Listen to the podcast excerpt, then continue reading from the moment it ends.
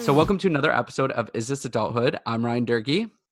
And I'm Katie Jones. And we're here with a good friend of mine, Harris Bundy, who is, I guess you could say, maybe a real estate tycoon or getting there in Toronto. He's had 4 years experience and just an all-around awesome guy.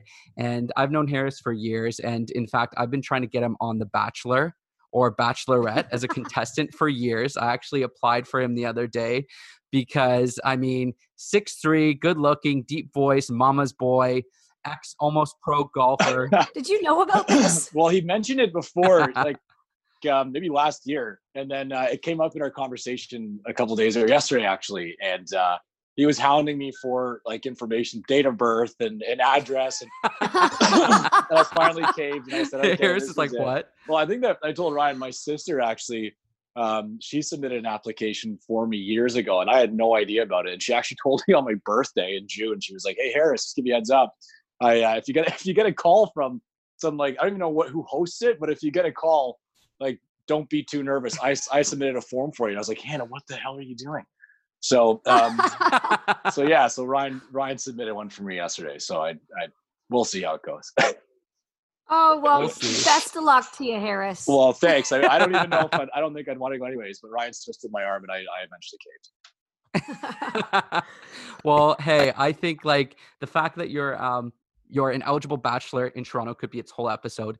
The reason why we brought you on was to talk to you about real estate during, the pandemic. And also as a millennial, a lot of our listeners are in that demographic. You know, how do you even start to think about buying property within a city like Toronto? So maybe you can start by telling us a little bit more about yourself and what brought you to real estate in the first place. Sure. Yeah. Well, I guess there's a couple of pieces to that question there. So to start off, I mean, how I got into the business was a really good friend of mine, Stuart Scogland. We played golf together growing up, and he kept getting in my ear about it. And his mom actually spoke to me about it. His mom owns Remax Hallmark, which is one of the it's the largest independent Remax brokerage in North America. And so he's hugely connected into the real estate world. And anyways, his mom kind of spoke to me about it when I was a kid and said, hey, I want you to do this with my son, Stu. And, and things kind of progressed. And I went to Western where I met you. And then I studied political science. I wanted to pursue a career in golf. And then when I kind of said there's too many unknowns and I just don't want to feel like I'm getting lapped. I ended up staying an extra year in high school to get my grades up and have a higher SAT to get down to the States. And then I felt like I was lapped. So I decided that I was going to jump right in. And in my final year of university, I not only did my courses at university, I also did my real estate courses. So by the time that I was finished school, I was ready to roll. I hit the pavement running. So, that's kind of how I got into it, was just, my buddy Stu and his mother kind of giving me a hard time saying, let's go. And, that's awesome. Yeah, it's a tough road to get going. Like it's tough sledding to start.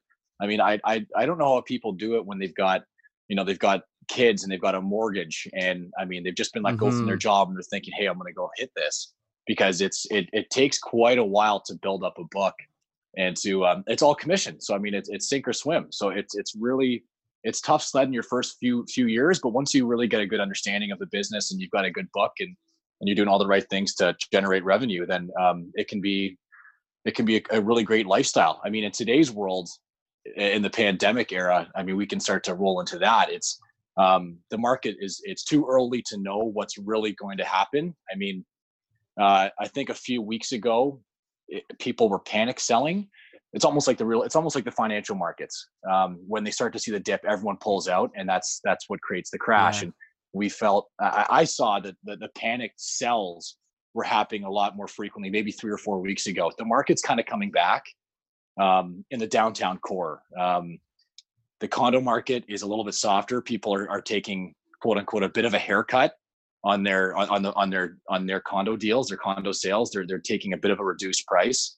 But in like the residential markets, like Leslieville and the beach and, Etobicoke, Parkdale, they're still pretty strong. They're still pretty active. The demand was just so strong before this pandemic hit. that the buyers are, they're back out there. And a lot of the, in my opinion, I think that the burbs are going to be affected the most. That area is a little bit more volatile. The prices for subdivision homes out in Oshawa, in my opinion, should be $1 million. I think the land value is just—it's just too little to make an to just to come up with an evaluation of, let's say, $1 million for a 3,000 square foot house.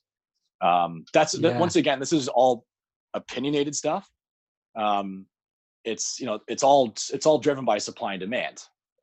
But anyways, I think that they're a little bit more vulnerable to a correction in the suburbs. But yeah, that's what we're seeing in today. It's a bit of a compression in the pricing, but it's not. No one's really. We're not taking a dive. People are still coming out to buy houses. Now, would you say that? Because there's kind of a lot of conversation about how our age demographic, millennials, it's becoming almost impossible at the thought of owning a home, before your 30s or even your early 30s, whereas, the generation before us, that was much more feasible.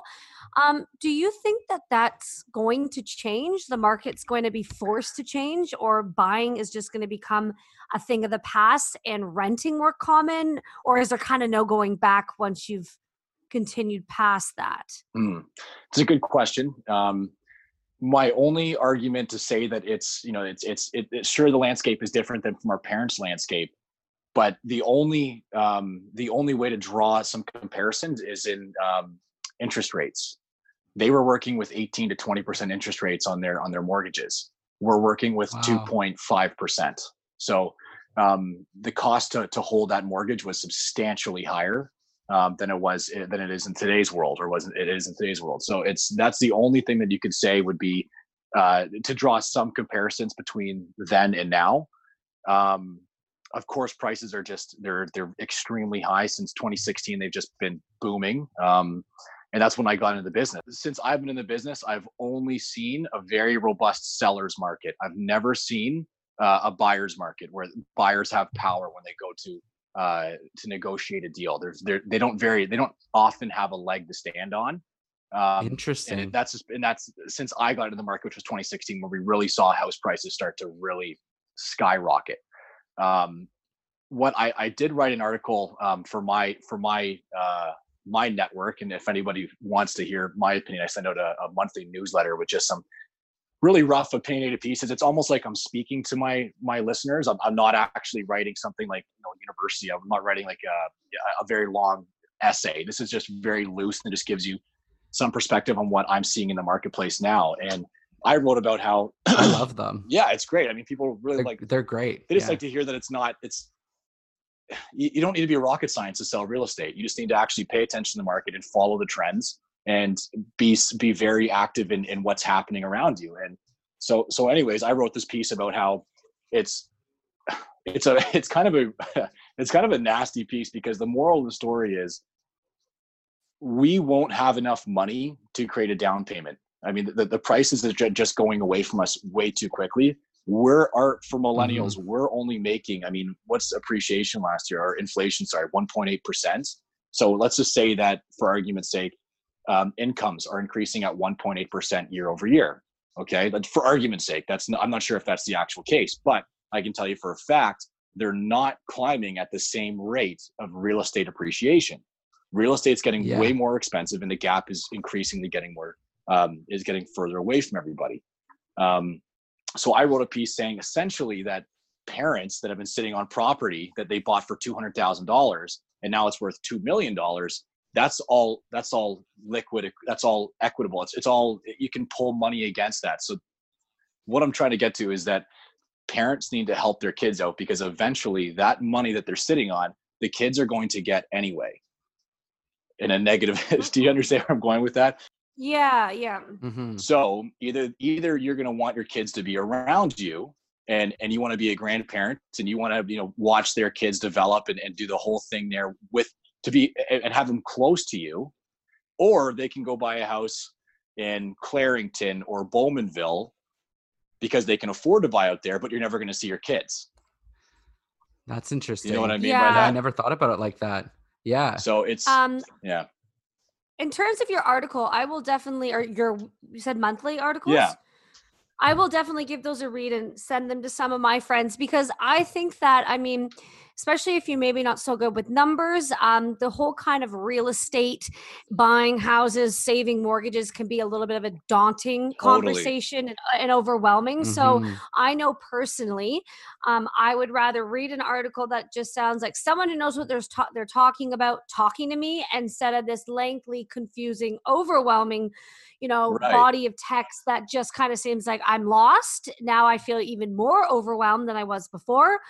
I'm going to close the book, Totally. But just speaking about how you were saying how just prices are skyrocketing so much. I have a few friends with daughters and a lot of them that had, plans on buying a home and, even hopefully having their parents help them. And it just seemed like, although they've lived at home with their parents for a while and they've been able to save money, it's starting to become so overwhelming that everything is so expensive now that unless they're okay with living at home until like their early 30s, which a lot of people aren't. Okay, if I have to move home for a couple years, so be it. But I do not want to spend 8 years, under my parents' roof, especially if they have young kids or so they're kind of just dropping out of it and renting. Yeah.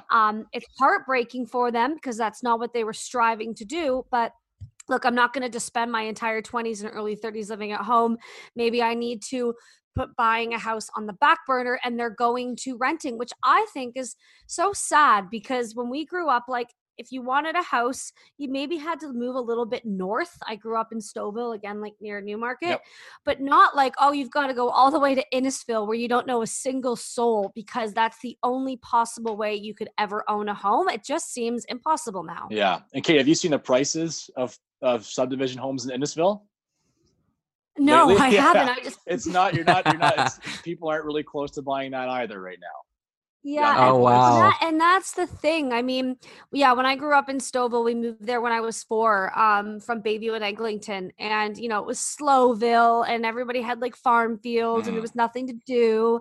And I mean, there really isn't much to do now. There's just a lot of chain restaurants, but it's now they're $1 million homes. Yeah. And it's just like, okay, we all need to save and the world's going to get expensive as time goes on. Inflation isn't going anywhere, but when is it going to stop? Like, is it just going to be $4,500 a month to live in Toronto in a couple years? Like, where is there kind of we need to be realistic because people need roofs over their heads. Yeah. So, and I can empathize with that because currently I do rent, but I've managed to, my rent is really inexpensive in comparison to what other people are paying in the area because I've got 2 other roommates with me. I'm living with a couple. So when we split the rent down, it's feasible. I can save enough. I feel like I can, if I'm making a good chunk of money, then I can outrace the market, I guess you could say. I can outrace the increase curve. So, I mean, like that's the only way to do it is if you live with multiple people to rent downtown. But what I will say about your previous point about where does this thing end? Well, my opinion is this, is that, I mean, everyone compares us to the New York City or the New York City of the North. Like that's what everyone kind of refers to us as, but ultimately our tax structure is dramatically different. We're not a socialist country, but we're definitely on the left side of the spectrum compared to the US. So this tax structure in the US is dramatically different. Incomes in New York City are also dramatically different. So I think that there's gotta be, and I'm not a numbers guy. Like I'm really not. I would love to have somebody break it down for me to find out what the ratios would be. I mean, let's say we've got to be getting to a certain cap in what renters can pay because right now pre-construction condos downtown, I've seen them trade for up to $1,800 a foot. So to buy a condo at $1,800 a foot, I mean, we can do the math quickly. A square foot. $1,800 per square foot. So that's times that by, let's say it's a studio, 400 square feet.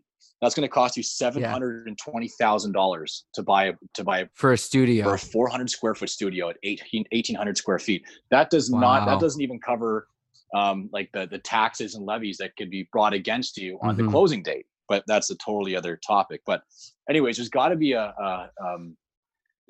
a plateau in what renters and millennials can pay Yeah. Just in general. I mean, how does it keep going away? Because if you go buy a pre-construction condo downtown, you're not going to be cash flow positive when you have a renter in there. You're not going to be making money. You're going to lose money every month. If you got a studio condo downtown, it's going to cost you $3,000 a month to mortgage, and your renter is going to pay you $2,000 a month.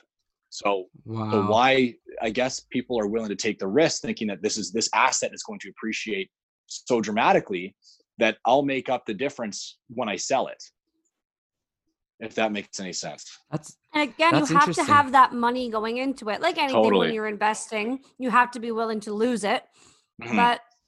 And people are. I don't know. I find it sad. I agree. And who knows what happens here? I mean, like we are so early on in this. I mean, we have no idea what's going to happen here. I mean, I do a lot of work on the retail leasing side, a lot of restaurants, a lot of cafes, mostly in the East End, like storefronts.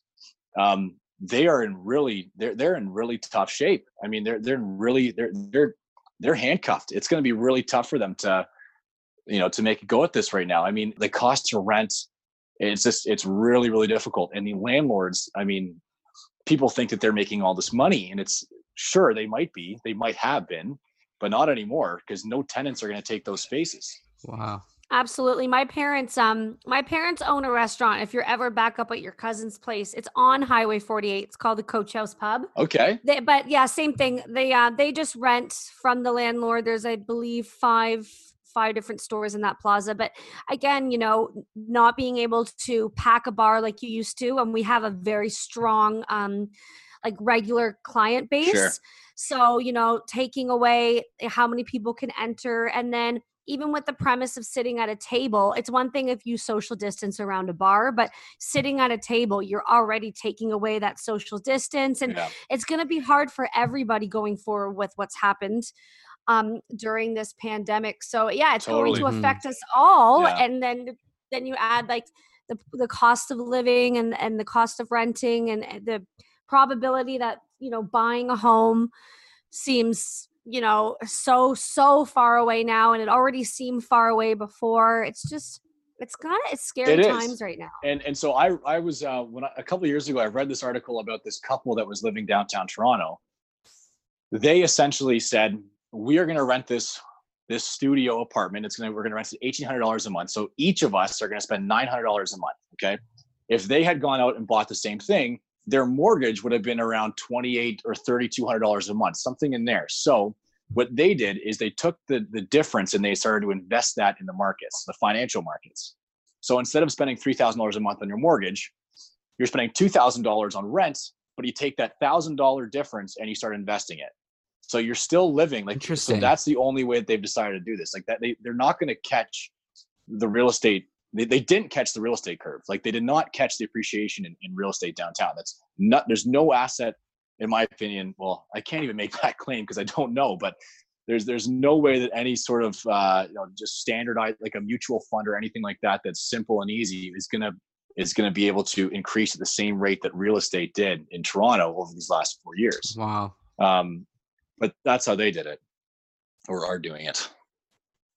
It's interesting because, I mean, even in that situation, being in a studio with two people is going to feel a bit crowded, but I'm guessing that they're doing that for that reason, to be able to invest the other money that maybe they would have put even towards a mortgage or even renting a one bedroom. And that brings me to a question about, Katie and I love talking about love and dating on this podcast. So I'd be remiss if I didn't bring that up, but I really think as a single person, and you can relate, Harris, being a single eligible bachelor here in the city, but I almost feel like it is so valuable to be in a relationship for all the relationship things, but also as far as living in Toronto or purchasing, because how can you do it on a single income? Yeah. I mean, unless you're in a certain type of role, for most people, you need the dual income now to be able to even consider purchasing. Without a doubt.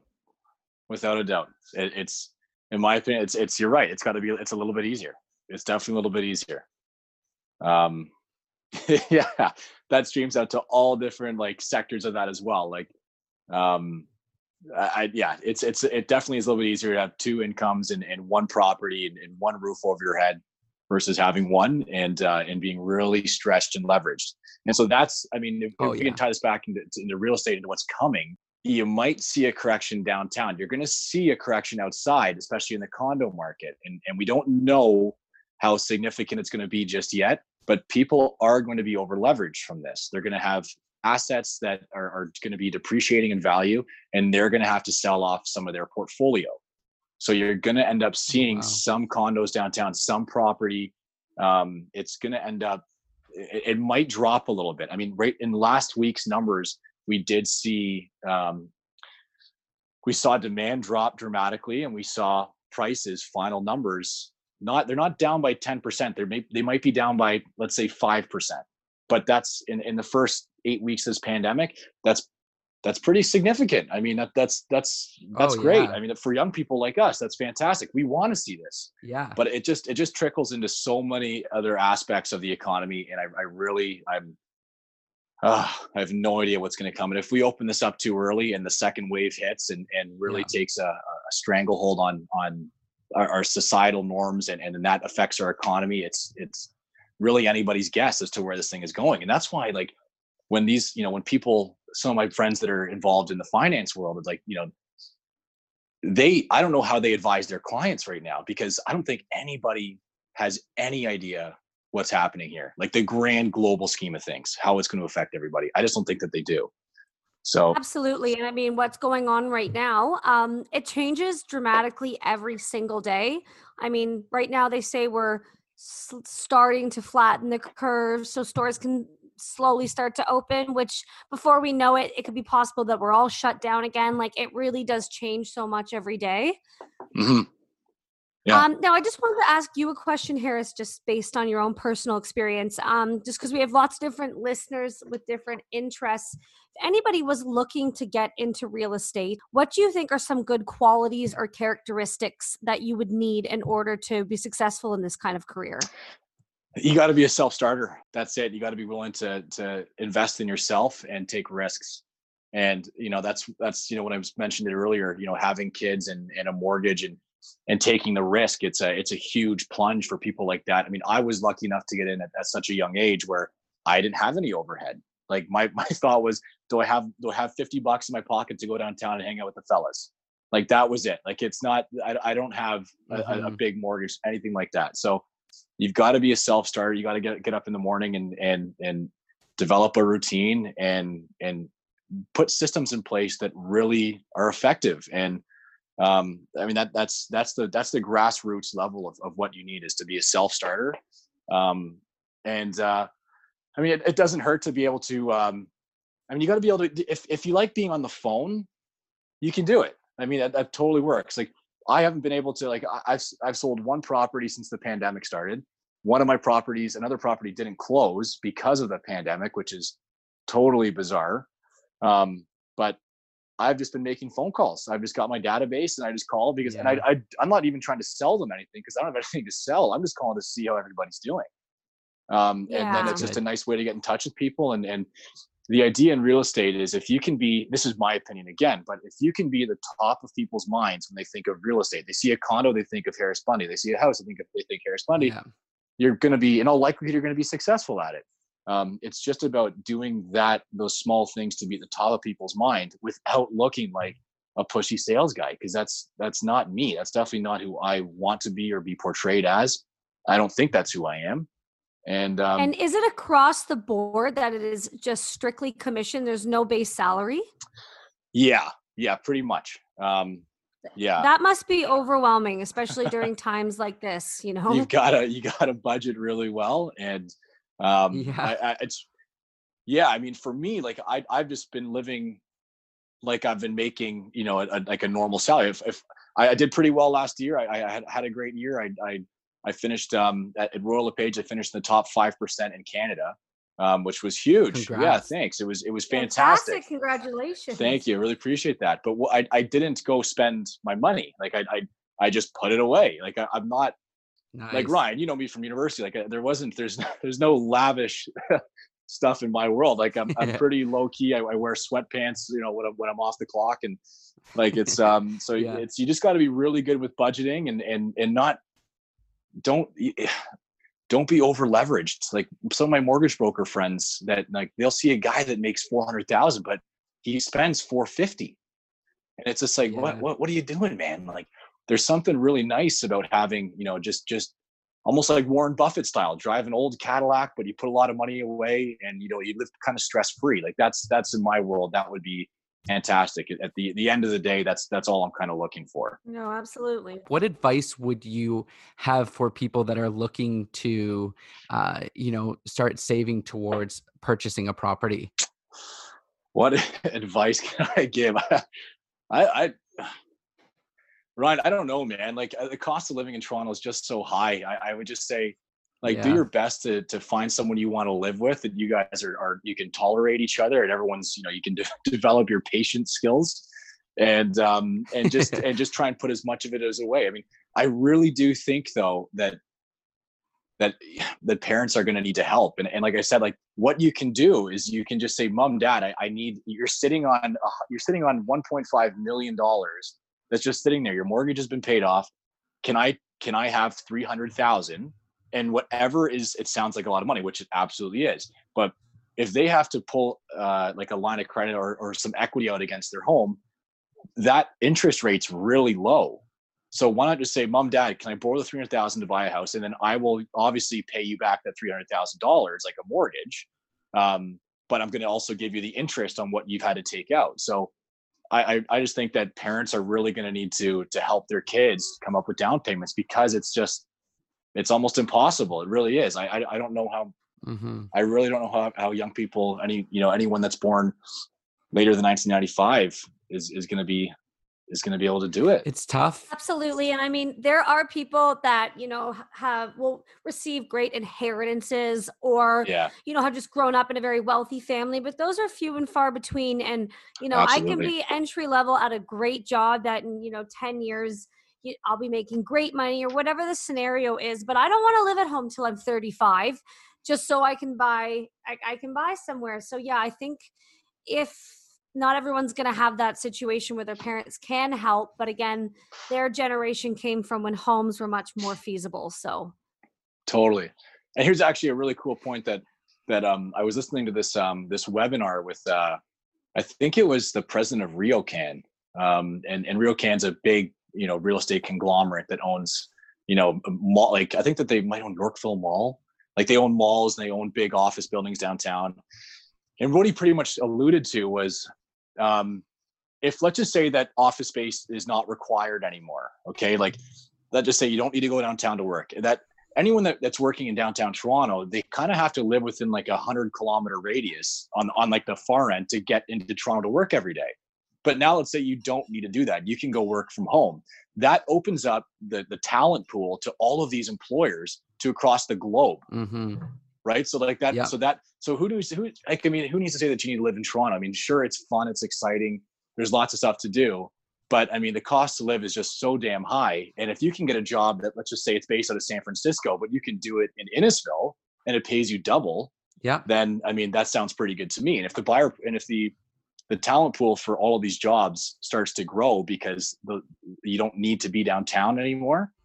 Who knows how that changed the landscape for first time buyers and income revenue, like just revenue and all that stuff. That's so interesting. Like, because I have thought about the whole idea that working from home is going to be, you know, widely more used than it has been in the past in terms of office space and everything. But now that opens up the ability to not have to live close to where you work. Yeah. In my opinion, you tend to live in Toronto to experience Toronto. So whether that's, you know, all of the kind of art scene and the galleries you can go to, or if you like the kind of the music aspect, or you like the fun bars, whatever that is, that's kind of why you live in Toronto, to be able to jump on that subway or the streetcar and go to those places. And if your rent and the cost of living is just so expensive, you don't have any money to save, you know, eventually go somewhere else or to go and enjoy any of the reasons that you're living in Toronto for in the first place. Right. Which just kind of what's the point then? If you live in Toronto, but you can't go and do anything that you want to, cause you can't afford it, then for me personally, I don't see like the draw Right. Yeah, no, I can empathize with that entirely. And I think that young people, I mean, me included, like I think that our anxiety levels are way higher than they were in previous generations. I think that we really have social media has changed everything, and what we can see and how we participate, it really creates this this feel of anxiety and sometimes helplessness, and you really don't feel like you're getting ahead. You're living downtown, but you've got no money saved up, and it compounds on you, and it really affects you. I mean, I feel like that once a week.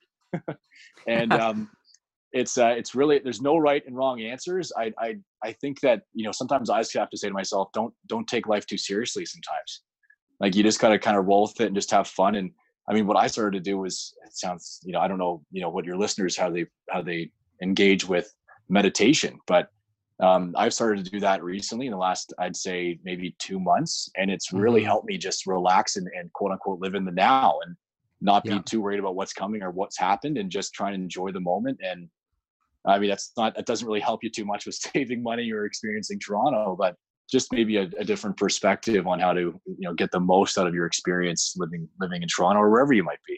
Oh, definitely. And as far as, I know you were saying that it's mostly a seller's market from what you've seen, as far as people, selling their homes, people purchasing homes or condos. Is that, would that be the same with renting? Would you say that renters don't have a ton of power in the situation in Toronto? They do now.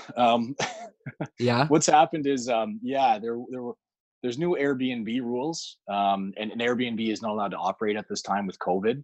So that's putting these landlords in a really tough spot, because what they've done is essentially, if you run an Airbnb, a successful Airbnb downtown, you're going to make double what you could make from just a renter that's renting on a one-year lease term.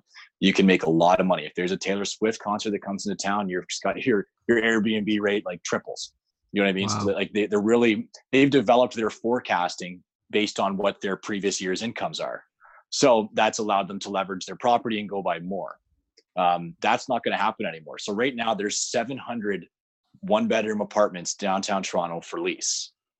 And so that gives renters a lot of leverage, because they can just say, hey, why don't need to deal with you and your nonsense. I'm going to go to the guy down the hall who's got his place up for lease, and maybe he'll be a better landlord, and maybe he'll give me a better rate, and I can kind of shop these around a little bit. Yeah. So for a renter's standpoint right now, there's a lot more leverage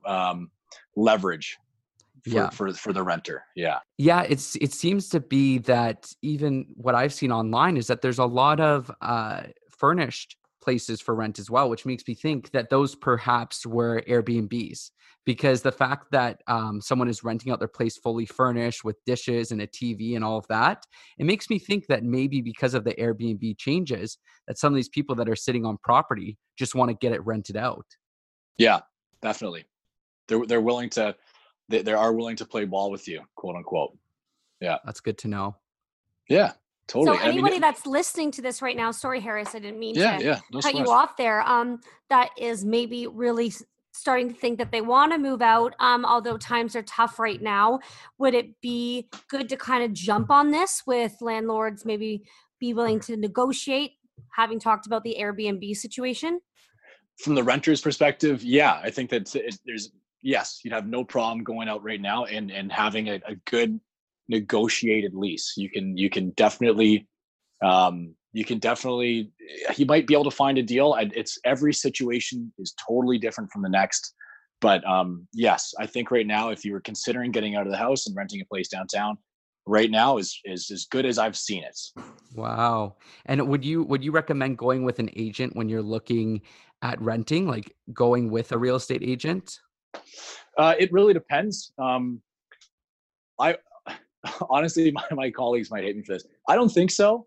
I don't think that you do need an agent to go help you with the condo rental.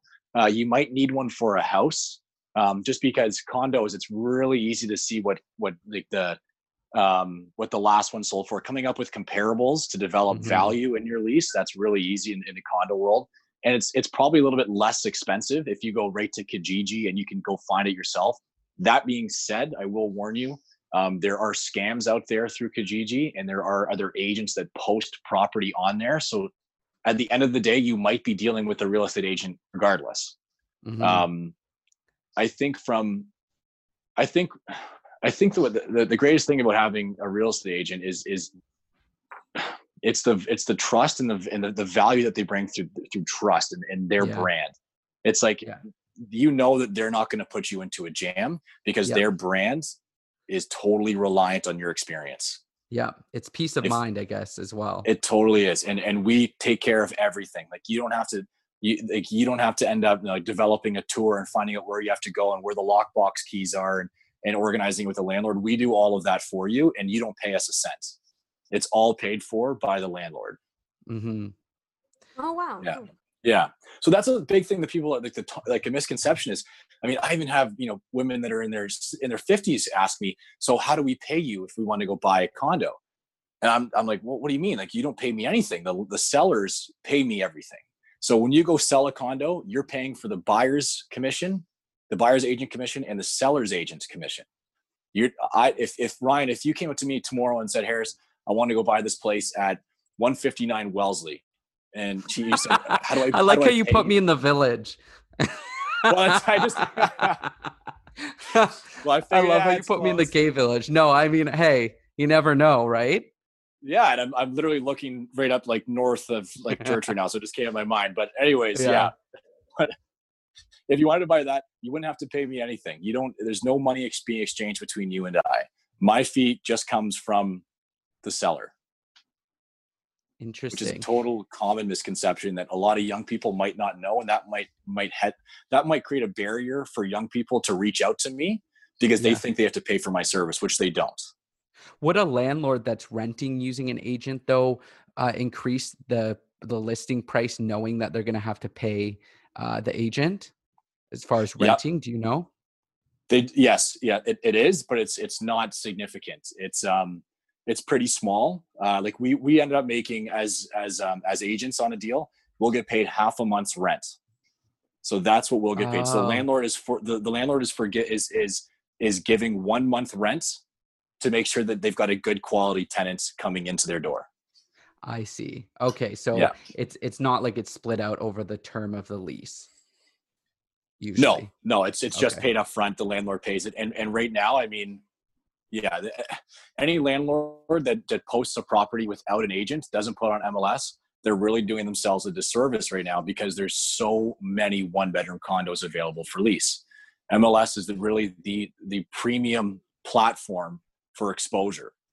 So if we were to go sell a house, it's going to go on MLS. If you want to find a rental unit, it should go on MLS because if you're a landlord, 1 month's rent really isn't a big deal. If you leave your place vacant for 3 months, there's your problem. I mean, you might as well pay the 1 month rental fee. You're going to end up netting more at the end of the day. Wow. Harris, I mean, we could talk to you for hours. You're so interesting, and the way you explain things are so digestible. And that's what I like about your email newsletter that you send out as well. And, we've been talking a lot about how it can be tough for millennials to save to buy property, but at least there's people like you and real estate agents that are in their corner and ready and willing to help. So thank you for that. And if you don't mind, just sharing with our listeners where they can find more information on you, where they can subscribe to your newsletter and maybe also your social media links, that'd be great. Yeah, no, for sure. I mean, my website is harrisbundy.com. And then my social accounts for real estate are Harris Bundy Real Estate. And then one that's a little bit more specific, it's called Canary Condo Living. And so that's a brand that I'm developing in the Canary District because it's a pretty new area. It's kind of like a Liberty Village of the East End. And there's a lot of planning being done down here. There's going to be a lot more infrastructure brought to the area, like Loblaws and Shoppers and stuff like that. We just lost Sidewalk Labs. Mm-hmm. I'm sure you guys have heard about that. Yeah. So that project just went belly up. And that's kind of that's a stinker because that I thought brought a lot of value to this area. But regardless, it's a really cool place to be. And so I'm trying to really develop a brand in here. So that's Canary Condo Living. But for anyone that wants to get in touch with me and just wants to just talk real estate, absolutely always, I'm here for you. Happy to talk. It's just Harris Bundy Real Estate. That's my Instagram handle. And if you just follow me and send me a note, then I can add you to my my email list. Just for everyone that's listening, that's Harris, Harris, Bundy, Bundy. And thanks again, Harris, for joining us. Well, guys, thanks so much for having me. This was great. I really enjoyed talking to you both. No, fantastic. I hope I didn't ramble too much. No, not at all. And like I was saying earlier, the conversation of real estate and buying homes and renting can be daunting and overwhelming. And so it's nice to talk to someone that kind of levels it out, makes it make sense, and doesn't totally scare us completely. Yeah, that's cool. Thanks, guys. And I hope it's, that's the problem, is it can be really daunting. And sometimes I make it a little bit too complex the way that I explain it. So I really am working on making it a lot more simple in the way I explain things. So I'm happy that you guys got to, you could digest it all and you thought it was appropriate for the podcast. Of course, as our listeners know, you can follow us on Instagram at Is This Adulthood or on Twitter, ITA_podcast if you want to get in touch. And yeah, you were great, Harris. Hope you have a lovely rest of your week. And thanks again. Thanks, Dirk. Stay happy and healthy during this pandemic. You too, Katie. You too. I'll see you at Foodland. See you at Foodland. All right. Sounds good. Take care. Bye. Bye.